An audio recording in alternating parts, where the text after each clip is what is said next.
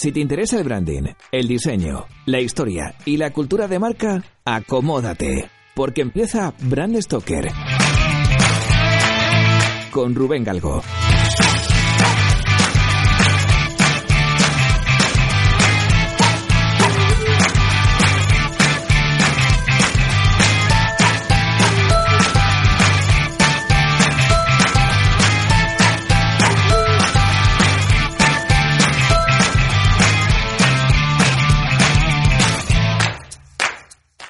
Muy buenas amigas y amigos de Brand Stoker, sed bienvenidos una semana más a un programa en el que vamos a hablar de diseño, de branding y de Dios. No os asustéis, no habéis sintonizado con Radio María.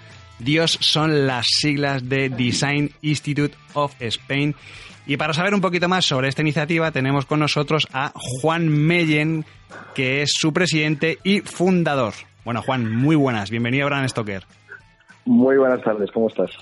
Muy bien, tenía muchísimas, muchísimas ganas de, tenerte en el programa porque desde que presentasteis el, instituto, pues no sé si, bueno, tú lo mencionas, Dios directamente, pues Dios, eh, he sufrido una auténtica oleada de comentarios, de peticiones.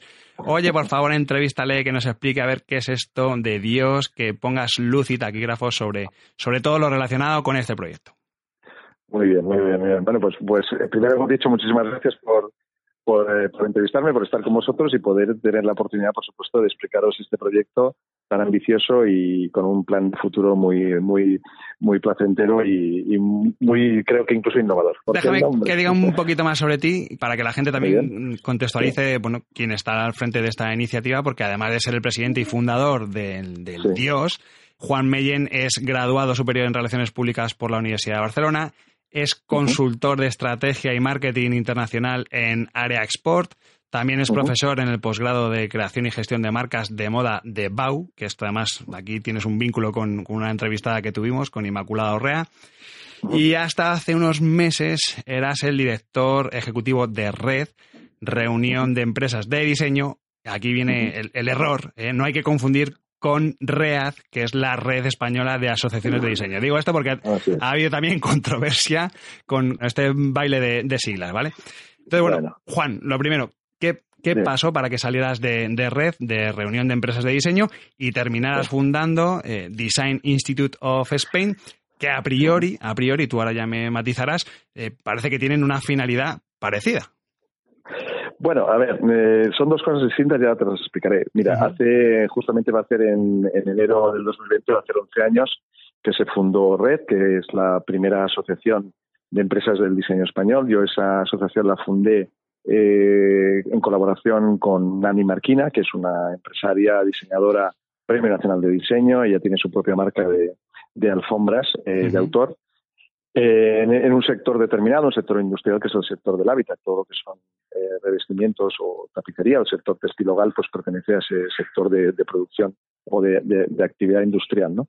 Eh, en aquel momento, y estamos hablando del año 2009, se crea esa asociación eh, fíjate, recordarás bien que septiembre fue septiembre de 2008 Lehman Brothers, eh, eh, fue un año complicado a nivel general, es, cuando comienza la crisis oficial, por decirlo de alguna manera, y em, había pues una situación general, no en un sector propio industrial, sino en todos los sectores, pues estábamos denotando que algo iba a pasar y que venían momentos un poco de, calientes en cuanto a la economía, ¿no?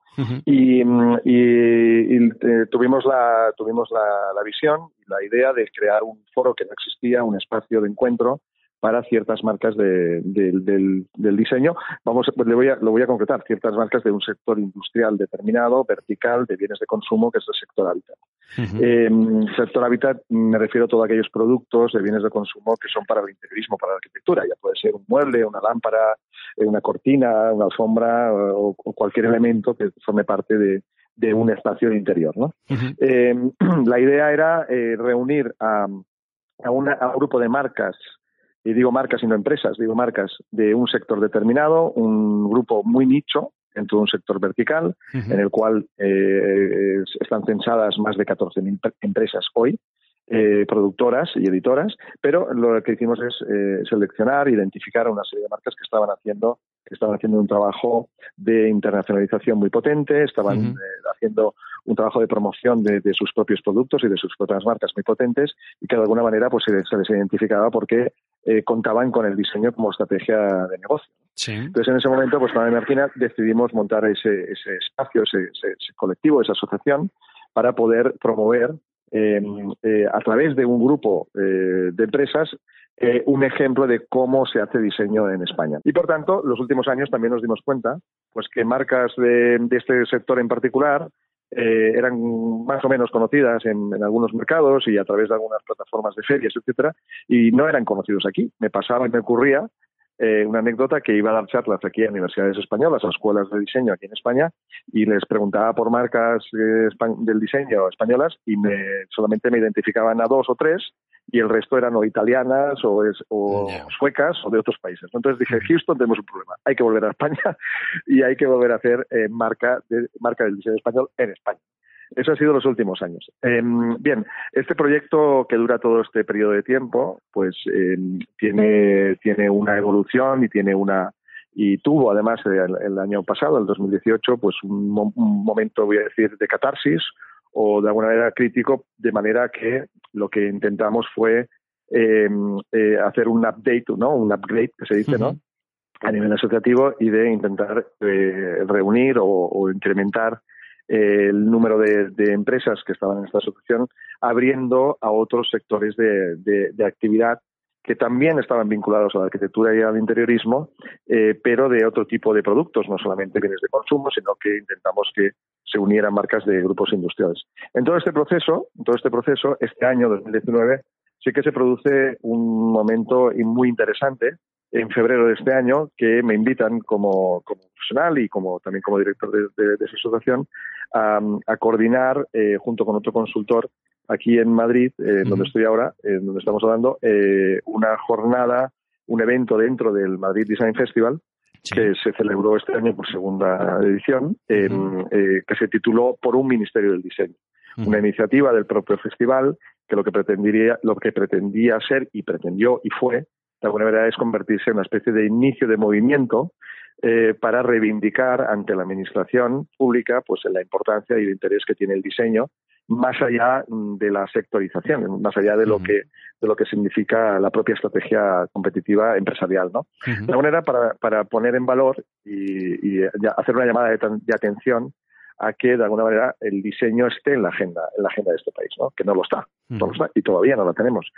Si bien es cierto, el año pasado, y yo fui uno de los 11 participantes, bueno, eh, eh, asesores o bueno, de alguna manera colaboradores, voy a llamarlo así, una, una iniciativa política que se trabajó entre el 2017 y el 2018, que la inició eh, los profesionales eh, que están en REAC, eh, justamente las nombrado antes, que es la reunión de asociaciones de diseños de profesionales. ¿no? Nosotros, REAC, son las el sector de la oferta de servicios y Red en su momento pues nace como el del sector de la demanda, ¿no? Es decir, eso sí, la demanda en un grupo muy nicho como te he dicho antes. Pero todo ese proceso que se produce el año pasado se consigue llegar al Congreso de los Diputados y em, el, Partido Socialista, en este caso, lo que hizo es presentar una, una propuesta de proposición de ley para em, instar al gobierno, en ese momento era el Partido Popular que gobernaba, eh, durante ese periodo, para que se aprobara una proposición de ley para el desarrollo de una estrategia nacional de diseño. Eso ocurrió durante varios meses. El enero del 2018 se presenta en la Comisión de Competitividad y Economía del Congreso de los Diputados se hace la propuesta de, resolución y en mayo esa proposición no de, ley se aprueba por unanimidad de todo el arco parlamentario. Eso fue, yo diría, un día histórico, ¿eh? tanto en enero como en mayo, que ya mm, definitivamente el Congreso de los Diputados, que es la Cámara de Representación, la Cámara de Representación soberana de todos los españoles, que le dicen al gobierno de turno, al que venga, al que esté y el que venga, señores, hay que desarrollar una estrategia nacional. ¿no? Fue mayo y un mes después, si recordamos, hay una moción de censura, termina el gobierno que estaba y eh, se queda todo en stand-by otra vez. ¿no?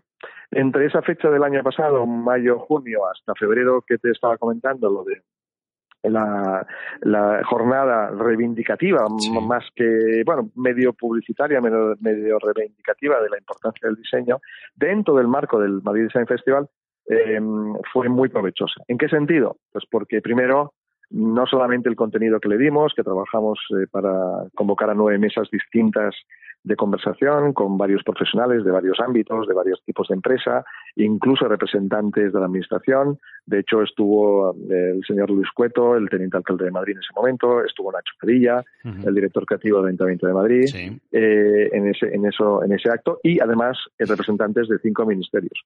Bien, pues días después, no pasaron muchos días después, que hubo varias llamadas a los organizadores para decir, oye, ¿y ahora qué va a pasar? ¿no? Y el ahora qué va, qué va a pasar fue como decir, no, pues no, no, sé si tiene que pasar algo.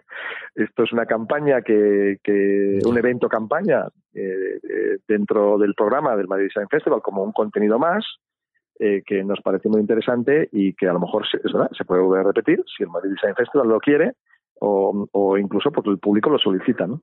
Pero bueno, hubo una especie de, de, de, bueno, de llamada de atención y que desde la parte de la administración pues le pareció muy interesante y lo que buscaban de alguna manera es que se creara una especie de punto de encuentro o bueno espacio espacio para poder de manera interlocutar y transversalizar y, dialogar en, principio dialogar claro yo sí que recogí ese guante porque entre lo que te estoy contando que pasó el año pasado ese evento en particular pues dije no aquí hay una necesidad imperiosa de que eh, eh no solamente de que este país tenga una estrategia nacional de diseño, ¿no?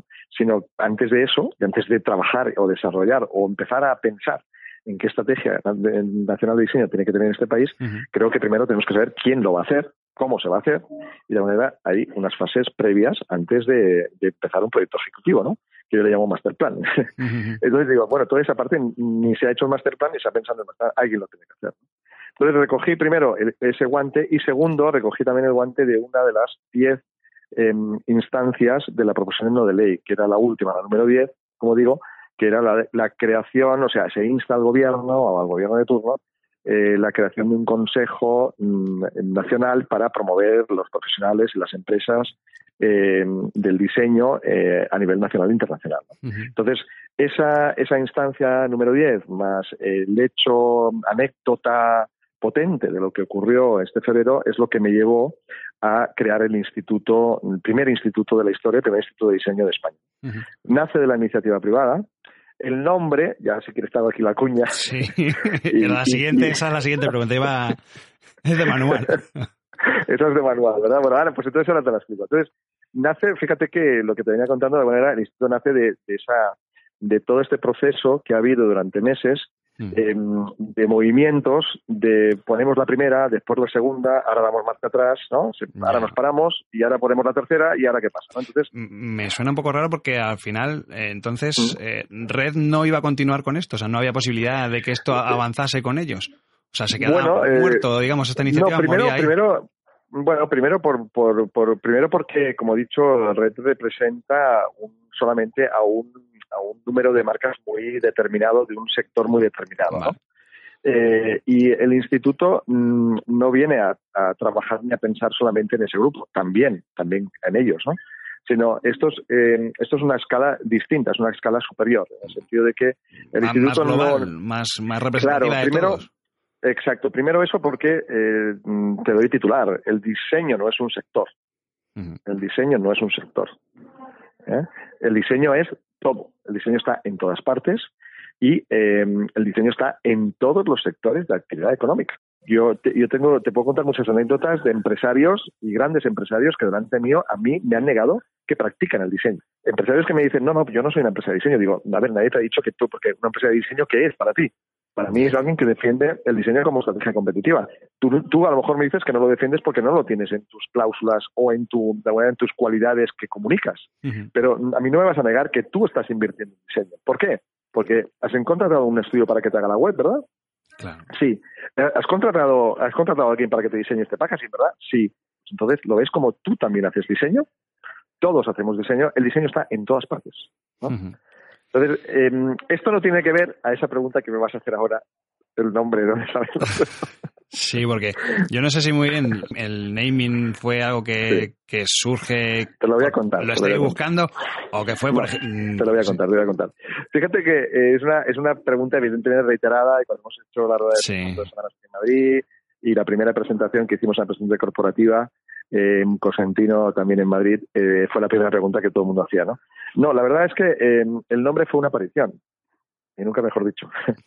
eh, sí, cuando pensamos en ponerle nombre a esta organización, pensamos que fuera un nombre, evidentemente, donde España tenía que tener, que tener protagonismo y la palabra diseño también, lógicamente. Cuando empezamos a buscarla, como también eh, la, este instituto, uno de sus valores es la internacionalización, es decir, es em, eh, eh, como órgano de diplomacia, entraremos en este dato, eh, de diplomacia del diseño, que tiene una serie de cualidades, eh, que son la diplomacia, la visibilidad, eh, la generación del conocimiento, evidentemente la identidad y también la influencia, cuando digo la influencia, modo, modo lobby, para poder también trabajar en la opinión pública y hacer llegar el diseño a la masa para crear cultura de diseño, bueno, pues al principio pensamos, bueno, el mejor naming que podemos le podemos darle, o mejor nombre, mejor dicho, que le podemos dar a esta organización es un instituto, ¿no? Uh -huh. eh, un instituto que sí que es privado, que nace de la iniciativa privada, y cuando pusimos a buscar el nombre, pensamos que está en inglés precisamente porque tiene un enfoque, doble enfoque, que es que sea internacional. Es decir,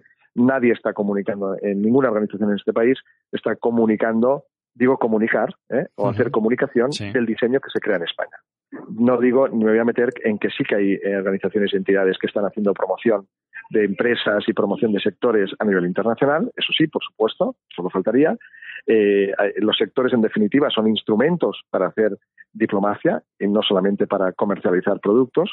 Y entonces pensamos que no había una, entidad que de alguna manera también tuviera esa, esa capacidad incluso hasta de poder influenciar a nivel internacional sobre la opinión que pueda tener sobre el diseño en España. Entonces, cuando pusimos el nombre en inglés, pues estuvimos buscando si Spanish, Spanish Institute o Spanish Association o Spanish Organization. Estuvimos mirando varias opciones. Uh -huh. ¿no? Al final, lo que hicimos en la, en la práctica pues fue, eh, trabajando también con herramientas propias que nosotros como consultores trabajamos, pues hacer un, un, una, un rastreo de Internet y mirar qué otros institutos había en el mundo. ¿no? Entonces, claro, evidentemente encontramos muchísimos institutos, muchos relacionados con la formación, y era, era pues el Design Institute of, recuerdo perfectamente que el primero que encontré fue el Design Institute of Johannesburg. Ese fue el primero. Dije, ay, mira, qué curioso, una ciudad, ¿no? Eh, Design Institute of Australia, Design Institute of, uh, of, Chicago, me parece recordar. Entonces empezamos a ver distintos nombres de Design Institutes y pensaba, ah, pues no es Spanish Design, no, es Design Institute. Y, y al final el territorio, ¿no? Of Spain. Cuando lo pusimos en un papel y dijimos Design, pues nosotros está acá España, ¿no? pues Spain, ¿no? Cuando pusimos en un papel Design Institute of Spain, dijimos, bueno, ahora hay que abreviarlo y de repente se nos aparece Dios. y, te, y no te estoy haciendo no te estoy haciendo ninguna coña porque es real lo que te estoy contando. Sí, sí, sí, la primera reacción también te digo, y yo la mía, y te lo puedo contar yo porque fue el que tuvo la reacción, dije, uy, no, no puedo usar, no puedo usar el nombre de Dios en mano. Ostras, es que el titular, el titular, ha nacido Dios, o ser el presidente o el jefe, claro, el CEO claro. de Dios, claro, mucho claro, juego. Tiene, Sí, bueno, es verdad. La primera reacción ya no era tanto por el juego, porque no pensé en eso, uh -huh. pero bueno, era, era de alguna manera, pues de, quizá por, por clichés morales o por clichés, yo qué sé, te voy a decir por clichés y punto. No, mentales, a lo mejor lo pones yo... en castellano y, y, claro, pues tienes el, el, el, IED, que también es una institución, no está exacto, a vuestro nivel, pero exacto. sí que es muy reconocida, ¿no? Y... Exacto, exacto, exacto. Uh -huh. Entonces la primera reacción no fue, la primera reacción de, de, de, minutos, pues no se, no fue positiva. Dije, no, no puedo, no podemos no podemos hacer esto. Pero, eh, bueno, al final dijimos, vamos a ver, eh, es la abreviatura. Si, no, si fuéramos Rusia, pues sería Design Institute of Russia y sería Dior, ¿no? ahí a lo mejor ya tenéis más problemillas. A nivel claro, entonces ahí, claro, entonces dije, bueno, a lo mejor ahí tenemos problemas, ¿no? Porque es de alguien, pero ¿Dios de quién es? Dios es de todos. Sí, el sí. diseño es de todos. El diseño está en todas partes. Sí, sí. ¿Verdad? Uh -huh. Pues si empiezas a hacer atribuciones, y no quiero alargarme mucho en este tema porque no quiero tampoco no. frivolizar, ni mucho menos, ni pretendo hacerlo, ni hemos pretendido, o sea, lo, no, no, te lo digo de verdad, no solemos usar el nombre de Dios en vano, te lo digo seriamente ahora, al igual que tampoco nos, nos gusta ni nos gustará usar el nombre del diseño en vano. Uh -huh. Si no vamos a usar el nombre del diseño en mano, evidentemente no vamos a usar el otro. Nos dirigimos y siempre nos dirigimos al Instituto del Diseño o Design Institute, continuamente lo hacemos así. Que además podemos no voy a decir jugar, pero podemos tener ese apelativo de que es verdad, pues eh, la primera reacción, te voy a decir que la verdad es siempre simpática y positiva, no en negativo, y nunca lo hacemos así, evidentemente, mm. pero nosotros decimos, a ver, es en la abreviación de Design Institute of Spain. Mm -hmm. Y la historia, pues queda, no, no voy a decir eh, graciosa, pero es simpática. Qué adivina. ¿Y cómo, cómo engarzas todo este discurso con, con, la parte visual, ¿no? Con, con, este sistema de abanicos, de colores, que también es un poco el, el typical Spanish del que estamos todos un poco ya... Bueno, eh, también, bueno, ves, pero fíjate que justamente la, la, yo siempre digo, bueno, y tú seguro que lo sabrás, que, que las eh, connotaciones sobre eh, sobre eh, atributos que se asocian a la cultura española, ¿no?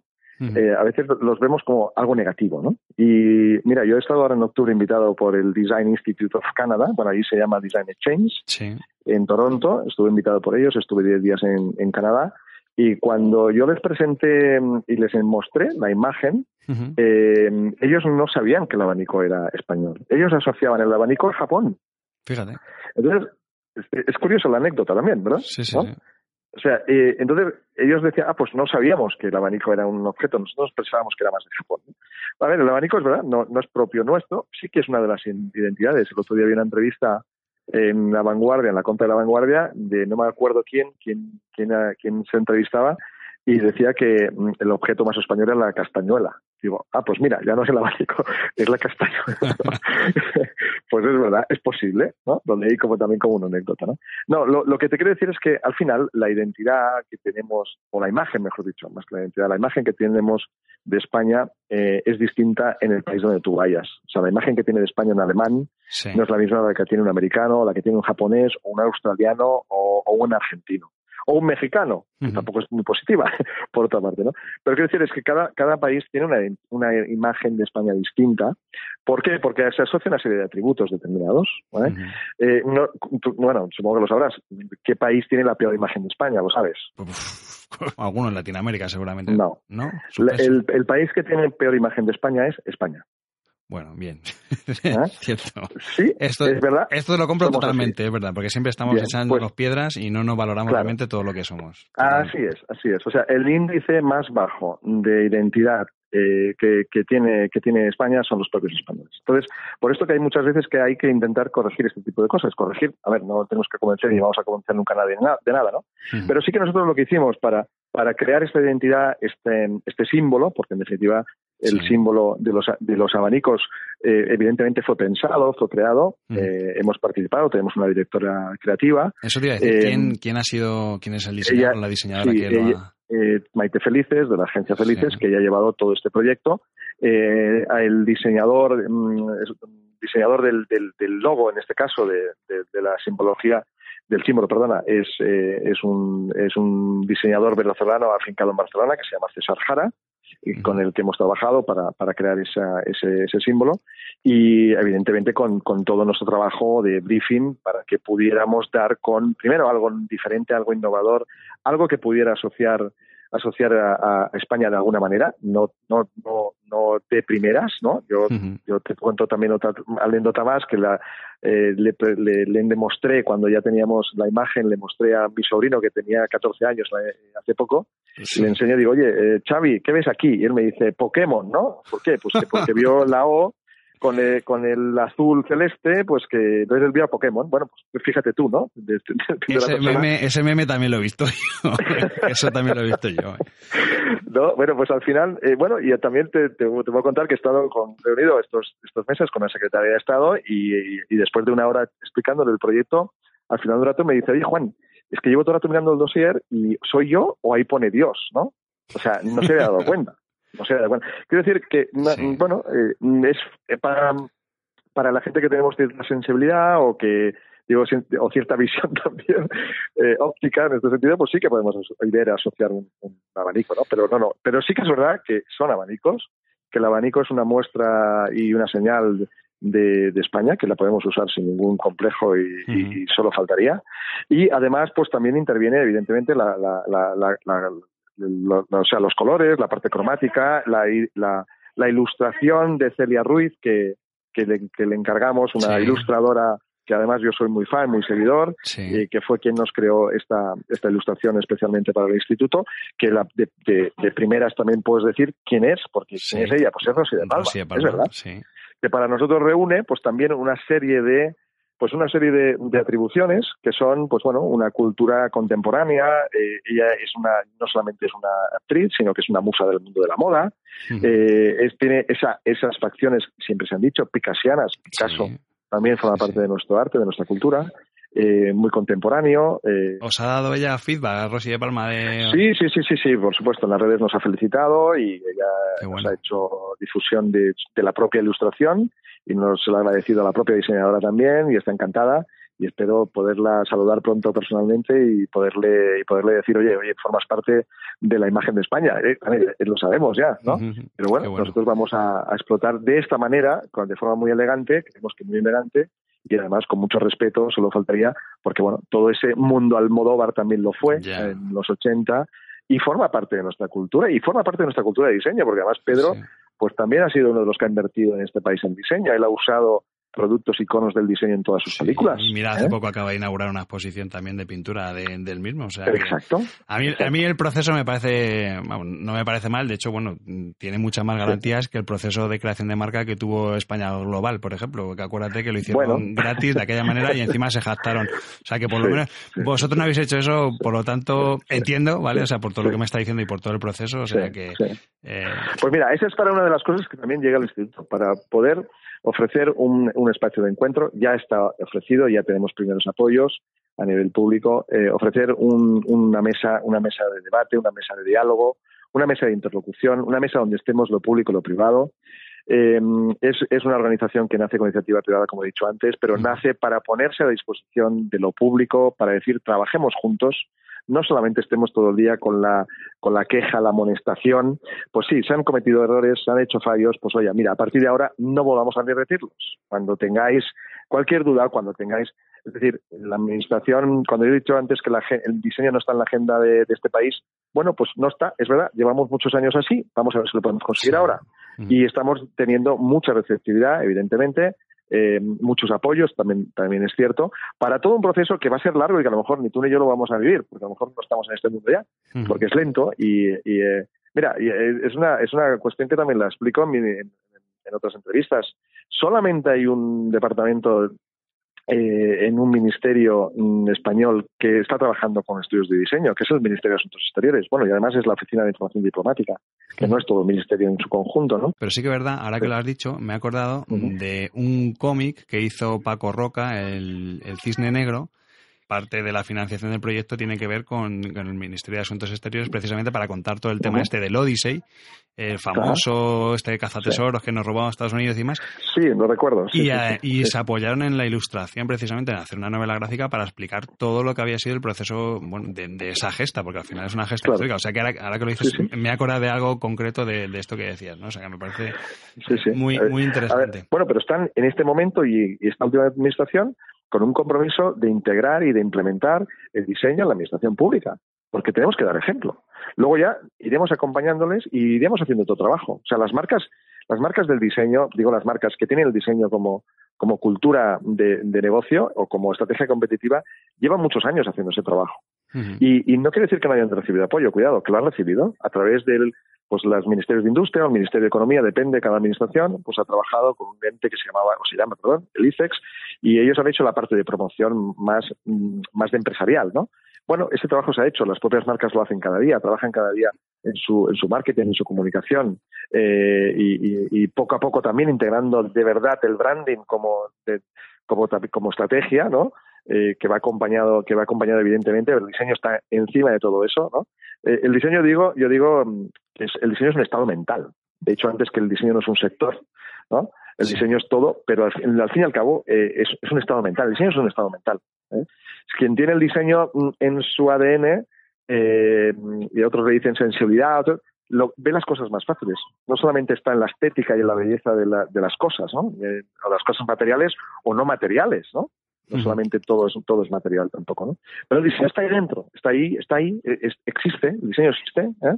el diseño existe eh, y, y, es la fuerza, la fortaleza, la esencia que empuja a que las personas em, eh, pongan en marcha y la introduzcan o asuman o integren, mejor dicho, en su vida cotidiana. Y ya no solamente, ya digo, eh, en, los objetos propiamente, ¿no? En las cosas tangibles, sino también en las intangibles. Mm. Eh, el, diseño no, no, lo hemos inventado nosotros.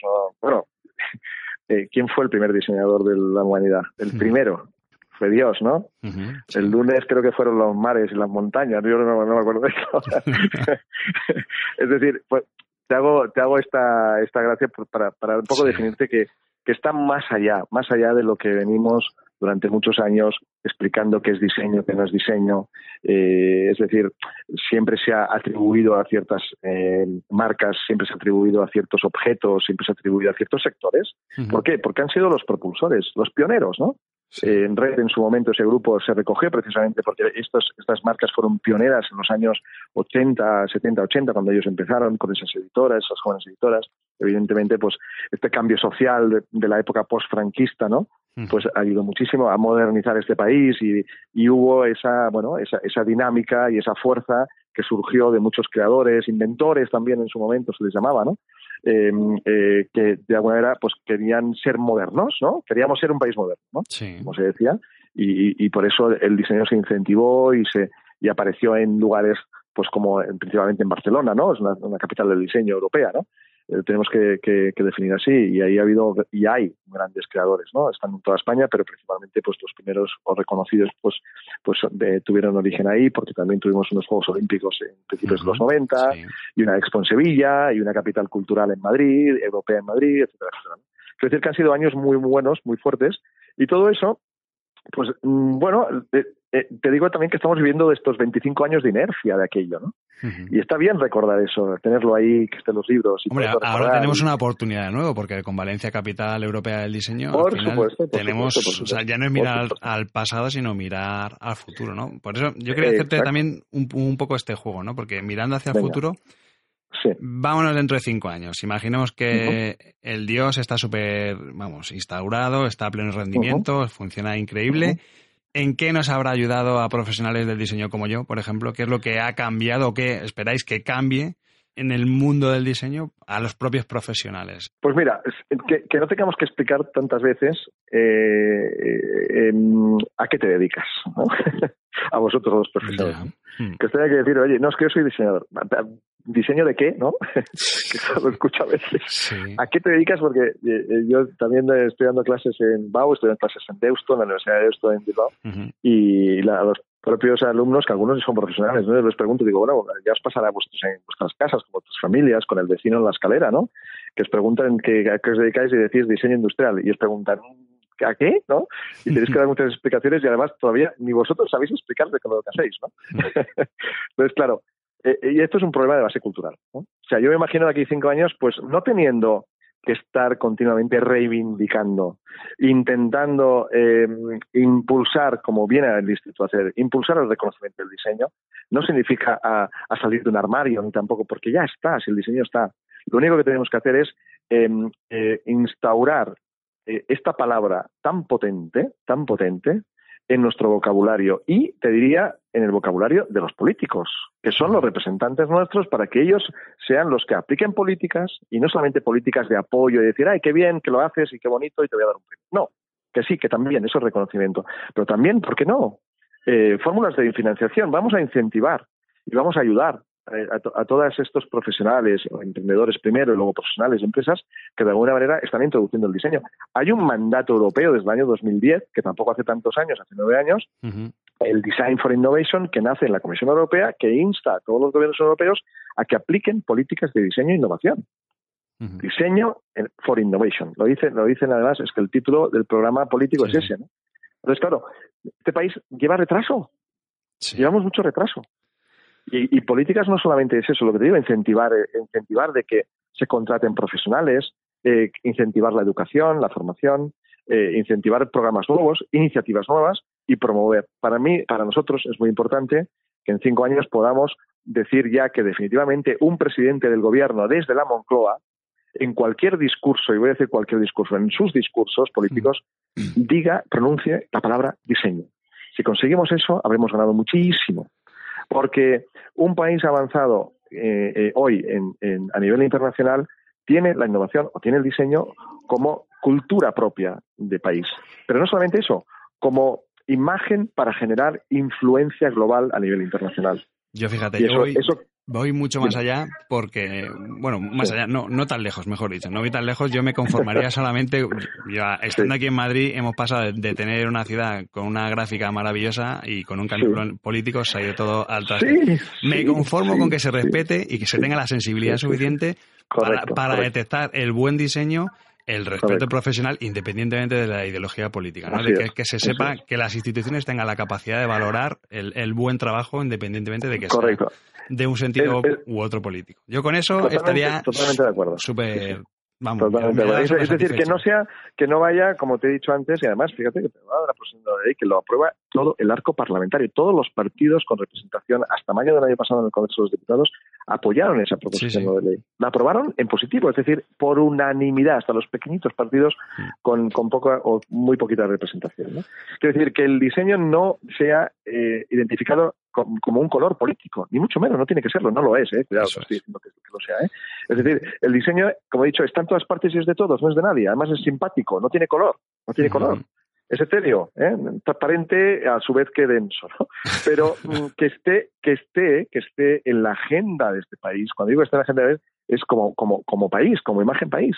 Ya lo hay y ya existe, como tú bien has dicho, has puesto el ejemplo en Madrid los últimos años, pero ya lo, lo, es y lo, lo ha sido desde hace muchísimos años en Barcelona, ahora también lo es en Valencia y por eso han podido conseguir la capital eh, mundial del diseño en el año 2022, que será eh, va a poner Valencia en, eh, en, el mapa del diseño a nivel mundial, pero también España, quiere decir, Valencia, Valencia como ciudad española del diseño en el año 2022, ¿no? Y ahí, ahí lo vamos a apoyar y estamos esperando también tener una sentada con ellos para poder darles el apoyo que nosotros podamos facilitarle en este caso. ¿no? Es decir, lo que tenemos que intentar, y eso en cinco años, es no solamente impulsar ese reconocimiento, sino también poder demostrar que impulsando ese reconocimiento se genera, se genera imagen país, se genera economía, se genera negocio y se genera pues, cultura, cultura de diseño para que eh, todo el mundo y, toda la sociedad podamos incluso hasta levantar una bandera que diga no pero es que yo soy español y yo no sé yo vengo yo estoy y vivo en un país en el cual se defiende la propiedad intelectual se invierte en diseño para generar economía para ser más ricos al final para tener más influencia y para decir oye qué, qué guapos que somos y no solamente la castañuela el abanico como tú me decías antes no estamos ahí como revoloteando muy cerca de, la marca España, de, España global.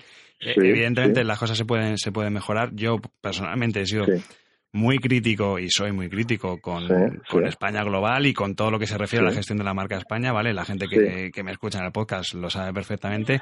Del mismo modo que, he sido muy crítico con, la Asociación Española de, Branding y ahora, sin embargo, pues estoy muy metido en ella precisamente porque he visto que han cambiado, que han tomado un rumbo que creo que es realmente representativo de todo el espectro del branding nacional. Y claro, a vosotros os, bueno, y ahora escuchándote, ¿no? Que, que decís que que habéis nacido para poner en valor la identidad de la marca España y a través del diseño, lo cual como profesional del diseño me, parece maravilloso, es que eso no te lo puedo negar, ¿no? Pero entiendo que pueda generar dudas porque surja de una iniciativa privada. Por eso no sé cómo, no sé cómo, no sé si ves o, si crees que, que el postularos como representantes y portavoces del diseño de España complica vuestra futura relación con mm, asociaciones del ámbito del diseño que no tienen ánimo de lucro. No, no, no, no, no, pero nosotros no, digo, el distrito no viene a, sustituir a ninguna asociación, al contrario, a invitarlas a que formen parte de, esa mesa. Nosotros dentro de la, dentro del instituto estamos ahora en ese proceso de creación de, un think tank. Un think tank es un consejo asesor consultivo en el cual, como he dicho, va a estar eh, sentados en un lado de la mesa representantes de distintas administraciones públicas, pero también eh, entidades asociativas. Estamos invitando a todas aquellas asociaciones aquellas, todas aquellas entidades asociativas, que puedan ser asociaciones o fundaciones, que en, alguna parte de sus estatutos habla sobre objetivos relacionados con el diseño de la innovación. ¿eh? Los vamos a invitar, porque ellos, tienen que estar, o sea, y de distintos sectores de actividad. La mayoría de las asociaciones, o casi todas las asociaciones, son verticales, ¿no? Definen intereses propios de segmentos determinados, ¿no? Pero es que todos tienen, tienen que estar. Nosotros vamos a invitar a todos, después que estén sentados quien quiera estar sentado. No vamos a ponerle la pistola a nadie, ni mucho menos. Pero, pero creemos esa mesa y, y trabajemos y hablemos todos, oferta y demanda, distintos sectores, distintas disciplinas profesionales y distintos sectores industriales. Sentémonos ahí, hablemos con la, con la otra parte y no vayamos cada uno por su lado, que, que, también la administración también eso lo ve y dice, bueno, es que uno me viene por aquí, el otro me viene por allá, el otro me, me, dice que haga esto, el otro me dice tal, porque los políticos son políticos y tienen sus sus atributos, bueno, sus responsabilidades, ¿no? No tienen por qué saber, ellos no han estudiado diseño, posiblemente, ojalá hubiera algún día un ministro diseñador. ¿eh? Hombre, hemos tenido un astronauta, o sea que tampoco está pues, ¿Verdad? ¿verdad? Oye, Juan, decías en, a lo largo de toda, de toda la charla, toda la entrevista, me has dicho varias veces que sois una asociación sin, o sea, que, que sois una asociación privada, ¿no? Ha, ha habido un debate eh, te lo digo sobre todo porque eh, yo, vamos, por lo menos lo que yo he detectado, ¿no? En la nota de prensa del encuentro donde organizasteis un poco con, con Consentino City, eh, vuestra, digamos, vuestra presentación, digamos, eh, ahí se decía en esa nota de prensa, que además ha circulado bastante, que, que Dios es el, el ¿cómo era? La, mm, es una sociedad sin ánimo de lucro que nace para apoyar, impulsar, orientar, asesorar y promover la cultura del diseño en todos los ámbitos de la sociedad. Bien, pero claro, luego coges tu dossier, el dossier de Dios, que lo tenéis en vuestra página web, el dossier corporativo, que dice claramente que esto es una iniciativa privada que nace como un instrumento de diplomacia del diseño que apoya el desarrollo de acciones y proyectos que aumenten la, competitividad de las empresas. A ver, eh, decís claramente que sois una asociación privada, lo, dices, pero aquí también yo detecto dos mensajes totalmente distintos. Es decir, el primero habla de una acción social, que, es genial, pero el otro está hablando, el que tenéis en vuestra página web, es más empresarial. Eso sí que necesito Que, que, lo aclares, o sea, sé que lo has dicho a, lo largo de toda la charla, ¿no? Pero que lo aclares en qué posición estáis. Claro, lo de organización sin ánimo de lucro, eh, como modelo, es el modelo, dijéramos, legal, ¿vale? El modelo, dijéramos, de, de formulación, eh, voy a decir esto fiscal, ¿no? El modelo legal fiscal, para convertirse en, en un órgano eh, en una organización, perdón, em, eh, que tenga unos, unos fines, unos fines en este caso culturales y también, ¿por qué no?, eh, profesionales o empresariales. ¿no? Eh, lo que definimos en julio en la presentación, que fue una presentación corporativa, lo que definimos y lo, y lo repetimos, y te lo voy a decir, es que evidentemente la fórmula de constitución es esa, es una asociación sin fines de lucro. ¿no?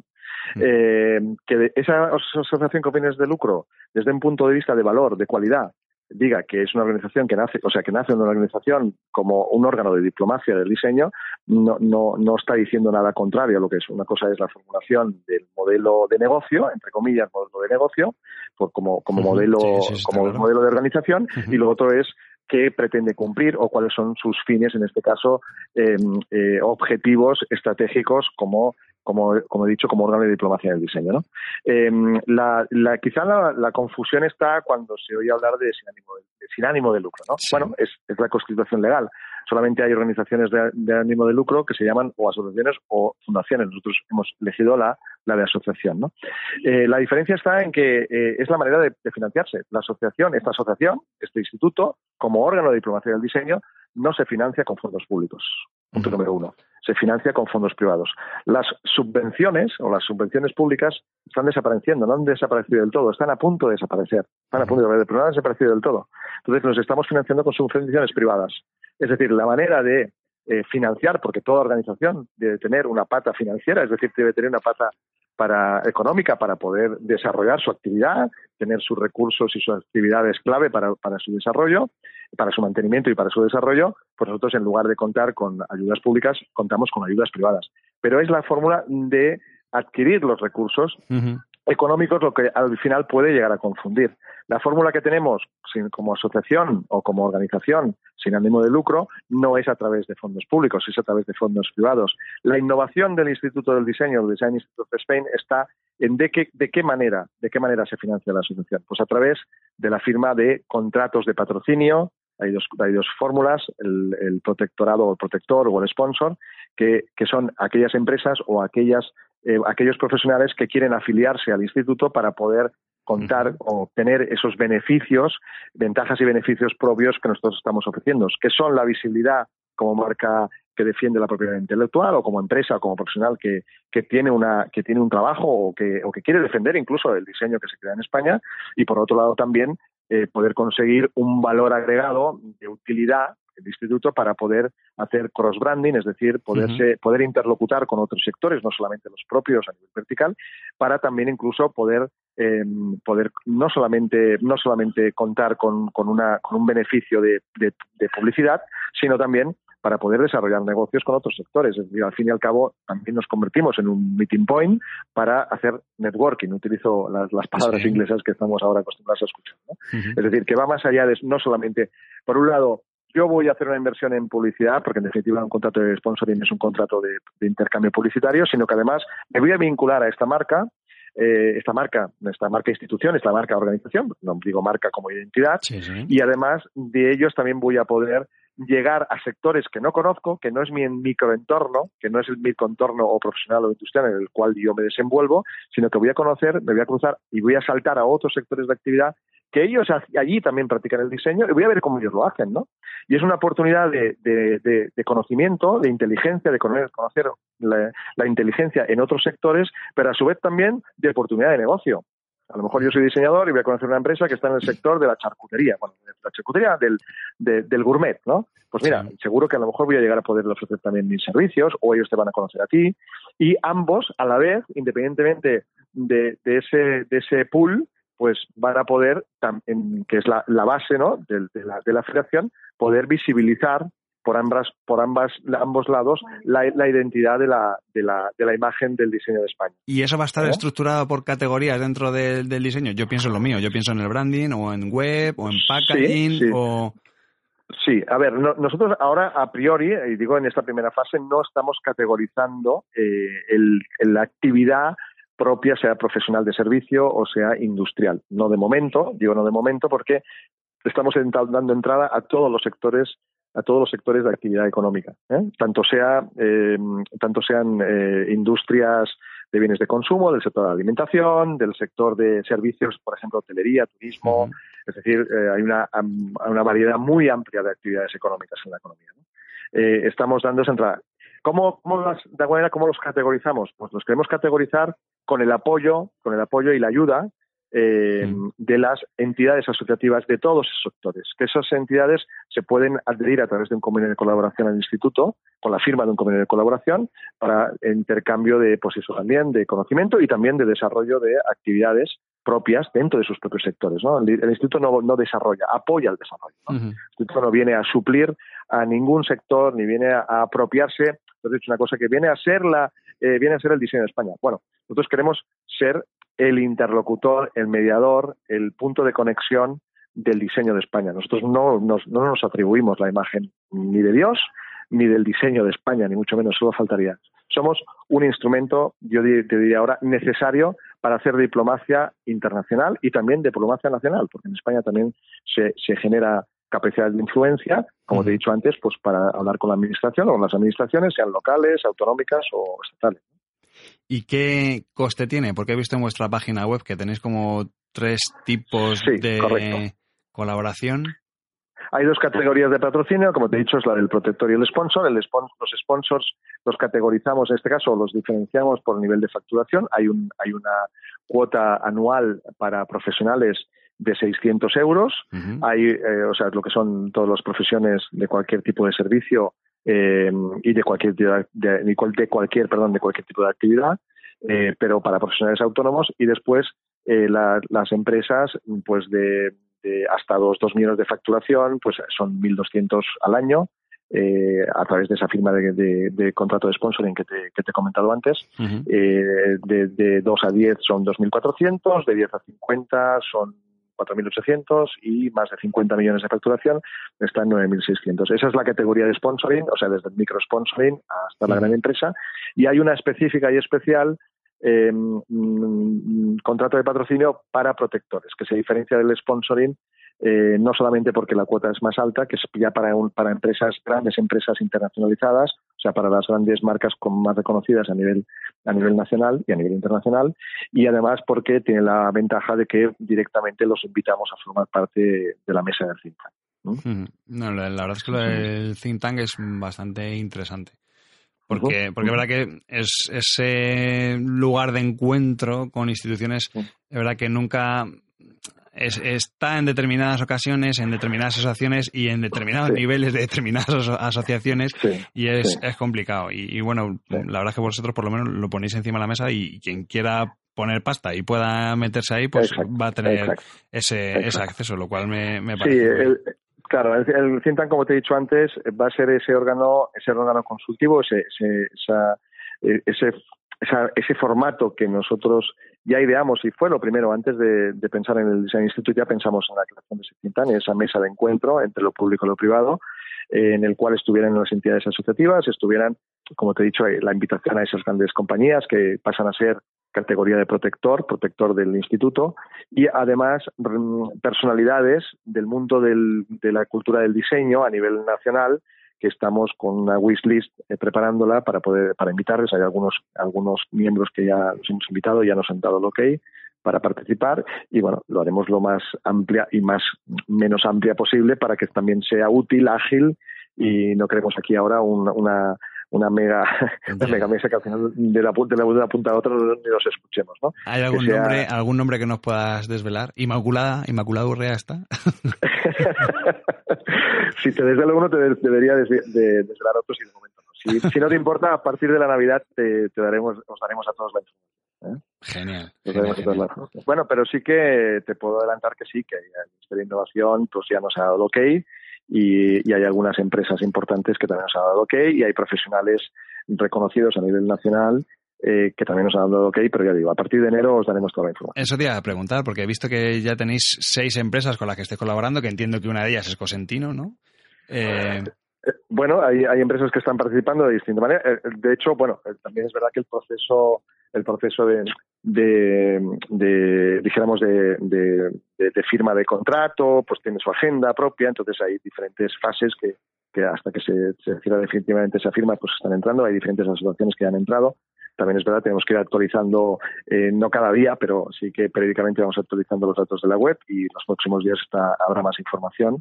Iréis conociendo más marcas, más asociaciones. Hay, hay una asociación de, de, ingenieros de diseño industrial, IDI, que ya está con nosotros, pues está, está también el Retail Design Institute, que es una asociación específica del diseño para espacios de franquicias, es el canal de distribución en este caso, que ellos trabajan evidentemente con muchísimos sectores distintos, porque se dedican precisamente al interiorismo de arquitectura de, de, espacios franquiciados que entran ahí sectores muchísimos. ¿no? Eh, también, pues recientemente hemos hecho un convenio de colaboración también con, con el Madrid Design Festival, con el Mallorca Design Day, con la Mercantil del Diseño, es decir, bueno, vamos ampliando poco a poco toda esa, toda esa, toda esa, eh, esa comunidad, comunidad tanto de entidades asociativas como de sponsors, que poco a poco están entrando en el instituto, ¿no?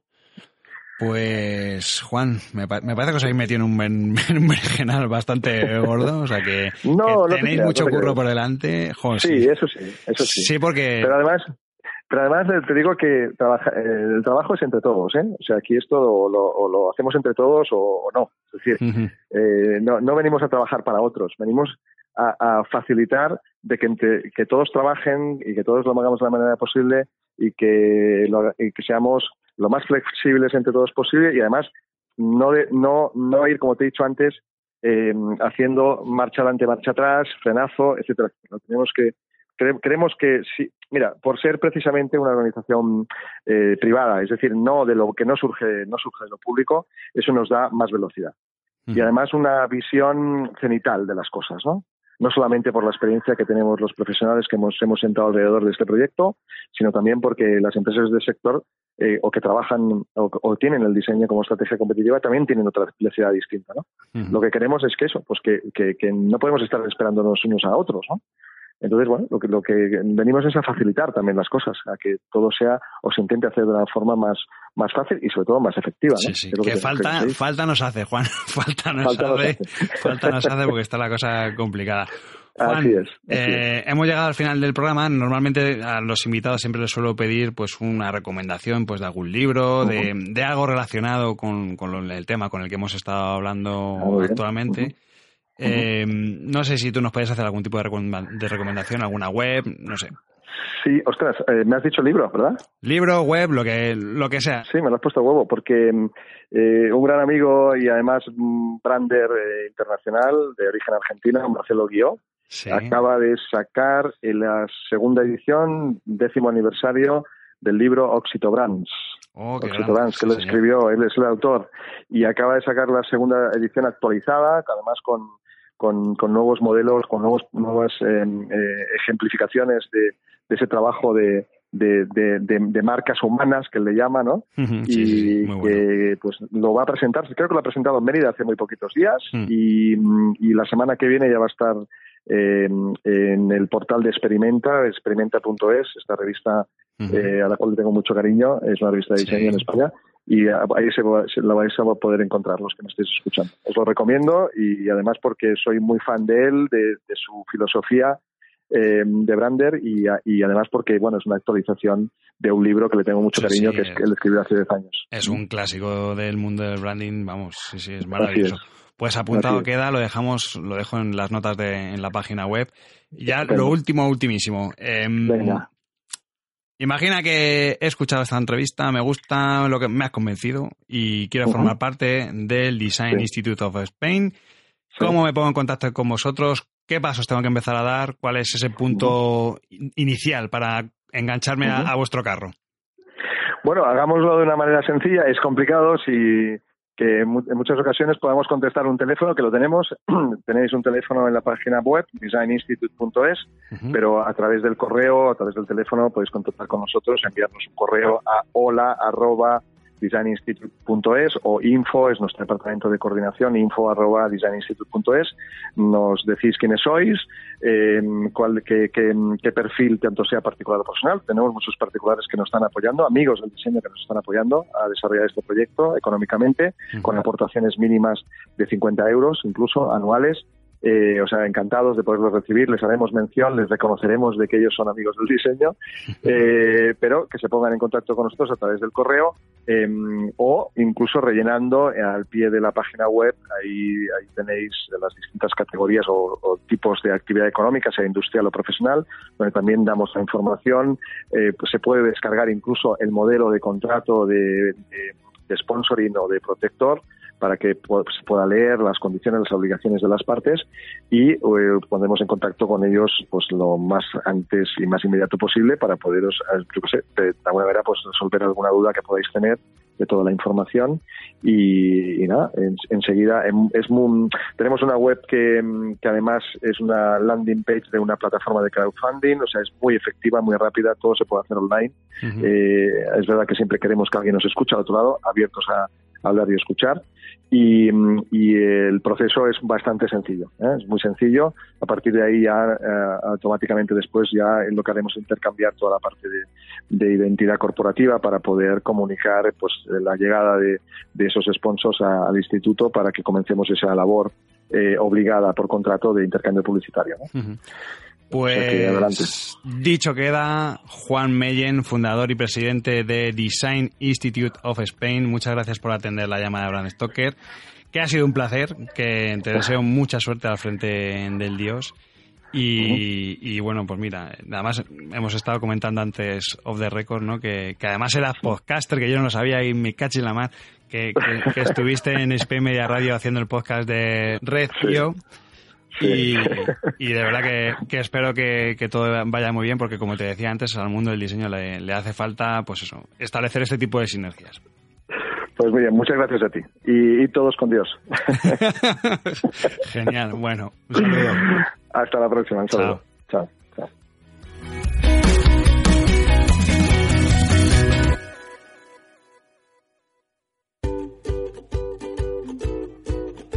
Hemos llegado al final de este programa de Brand Stoker y como siempre tengo que deciros que ha sido un placer. Pero antes de echar el cierre quiero recordaros que podéis seguirnos en Twitter, Facebook e Instagram donde nos encontraréis con el usuario Brand Stoker. O si lo preferís, me podéis seguir a mí a través del usuario Crenecito.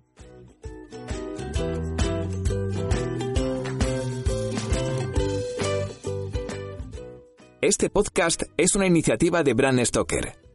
Brand Stoker es el estudio especializado en creación y gestión de marcas que dirige Rubén Galgo. Si lideras una empresa o eres la persona responsable de crear o actualizar la marca de tu compañía, no dudes en ponerte en contacto con nosotros. Búscanos en nuestra web, brandstoker.com.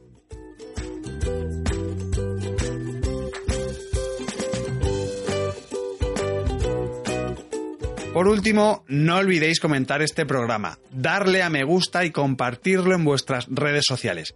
Y si os habéis quedado con ganas de más, podéis escuchar más programas de Brand Stoker en las principales plataformas de podcast y sobre todo en brandstoker.com.